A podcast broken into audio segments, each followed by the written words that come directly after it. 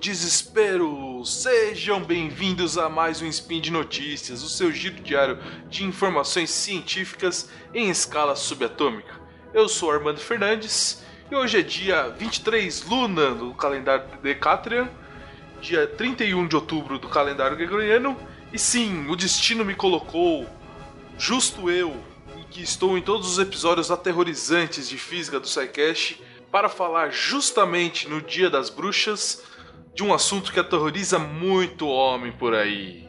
Aliás, como eu gravei, eu estou gravando, aliás, esse episódio antes do segundo turno das eleições, provavelmente você aí que está ouvindo agora deve estar se preparando para viver o verdadeiro Halloween nos próximos quatro anos. Muito bem, se podemos considerar as bruxas da Idade Média como grandes estudiosas da natureza e de tudo que ela provém, falaremos então das bruxas do mundo moderno, as mulheres cientistas e o Prêmio Nobel. E no programa de hoje, uma notícia histórica.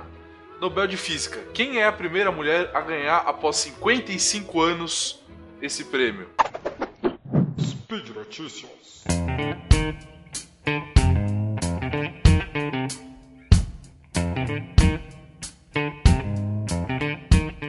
Mas antes, confesso que esse foi um dos spin de notícia que mais me deu trabalho para fazer. E o motivo dessa dificuldade está contida no, nesse, no próprio conteúdo da, da notícia. Porque para eu não ser acusado aqui, nesse programa, de explicar para as mulheres como é ser uma mulher, principalmente o que é ser uma mulher no meio, no meio acadêmico, eu convidei uma amiga de outros carnavais do Recife, a Ludmilla, para comentar uh, essa notícia e por que, que eu digo que, que foi difícil gravar esse spin? Ora, porque é muito complicado encontrar mulheres na física, né, no, no meio acadêmico, é, principalmente na, nessa área de lasers. Então eu convidei a Ludmilla, que ela é doutoranda em física na área de informação quântica na Universidade Federal de Minas Gerais, para comentar esse prêmio e como é ser uma mulher é, num ambiente onde mulheres são tão escassas e estão é, ainda buscando o seu espaço, como é no, no meio acadêmico, é, como na física. Então fica aí o áudio da Ludmilla para vocês. Obrigada pelo convite de fazer um, alguns pequenos comentários sobre essa questão do Oscar e as mulheres na ciência. É, vamos lá, então.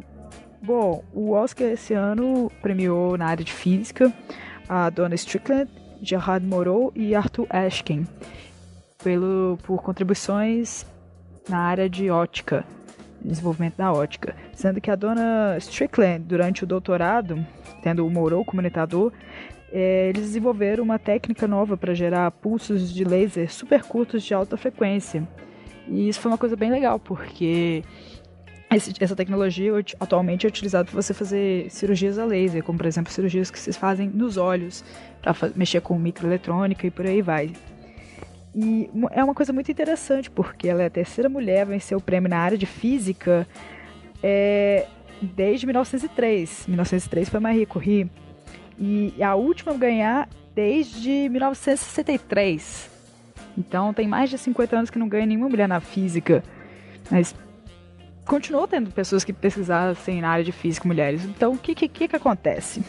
É, em outras áreas, mulheres também ganharam em outras categorias o prêmio Nobel, mas na física isso avançou, está muito, muito tímido, eu diria, muito, avançou muito timidamente.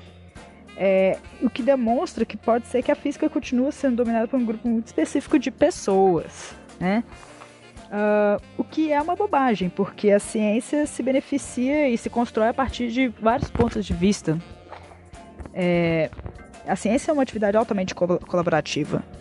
Então, quando você tem uma diversidade de pessoas, você tem uma diversidade também de ideias. Então, pode ser que por a gente, por, por, pela ciência, a física especificamente não abrace, não, não integre esse grupo de pessoas, a gente esteja deixando passar pessoas geniais esperando para ser descobertas. E aqui eu faço uma pequena digressão, porque, bom, para quem não tem contato com pesquisa, assim, contato direto com pesquisa, vale ressaltar que cientistas são cientistas, pesquisadores são pessoas normais, sem nenhum talento assim exuberante. É claro que existem casos de gênios, um, um ou outro, mas a, a, o grosso mesmo, a grande maioria, são pessoas normais. É, É tipo futebol. Tipo, você tem um Messi da vida, um Ronaldinho, Neymar, etc. Mas o, o time mesmo, boa parte dos jogadores são pessoas que são muito dedicadas e treinadas. Às vezes, pode ser que, tipo, então se você pensar nesse aspecto, se você não está observando e dando oportunidades para as outras pessoas, é como se tivesse um Messi aí numa escola qualquer pública e que você só não sabe que ele existe por uma falta de oportunidade, por falta de, de exposição, por falta de. sei lá, de investimento mesmo dessa pessoa.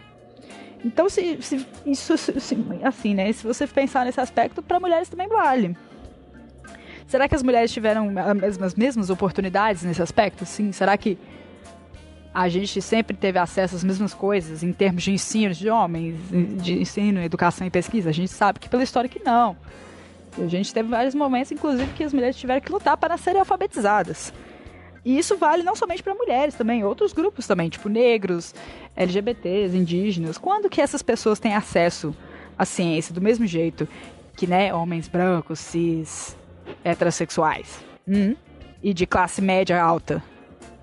A gente sabe que não é a mesma coisa. Eles são grupos completamente subrepresentados. Inclusive tem um, um talk muito interessante que o o Neil deGrasse Tyson fala exatamente sobre isso. Ele nunca viveu como mulher, mas ele viveu como negro. Recomendo que vocês pesquisem sobre isso, que vale muito a pena. É, porque o que ele fala é muito interessante. Ele fala que a sociedade espera que você vá cumprir um, um determinado papel. No caso da mulher, muitos anos atrás, o papel era de dona de casa. Que, que a mulher tem a ver com a ciência, com trabalhar e tudo mais? A gente sabe que hoje não tem nada a ver e que em vários campos da ciência, de maneira geral, as mulheres estão aí conquistar avançados, só que na física especificamente isso avança de uma maneira muito tímida.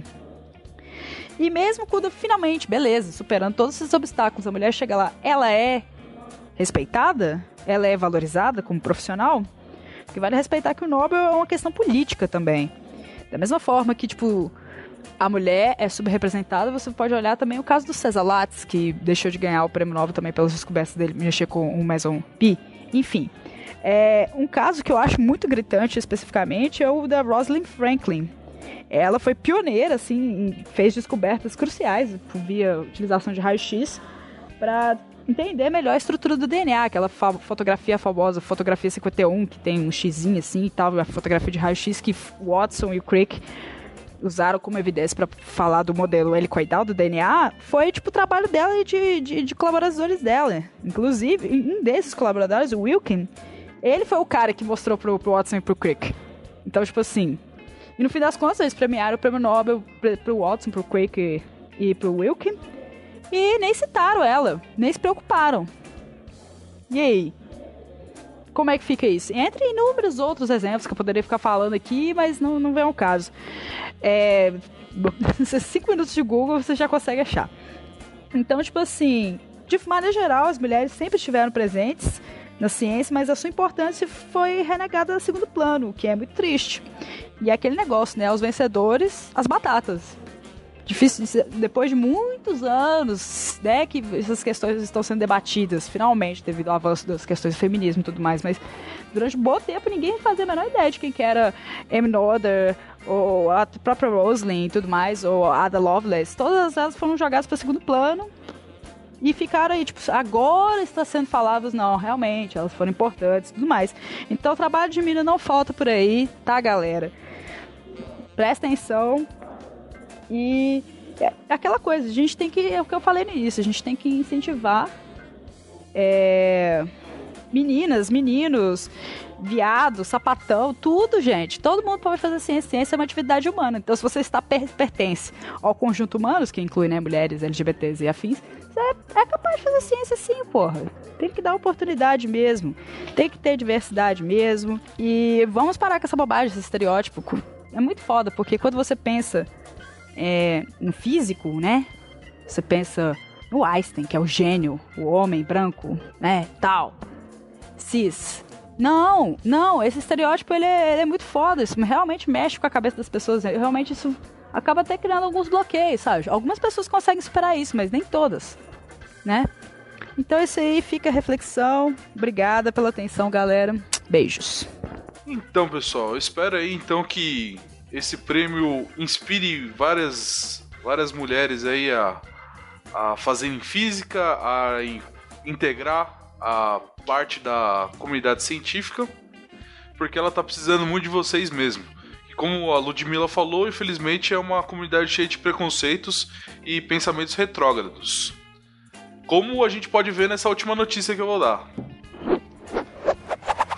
Após dizer que física é um assunto de homem, cientista é suspenso de organização de pesquisa nuclear.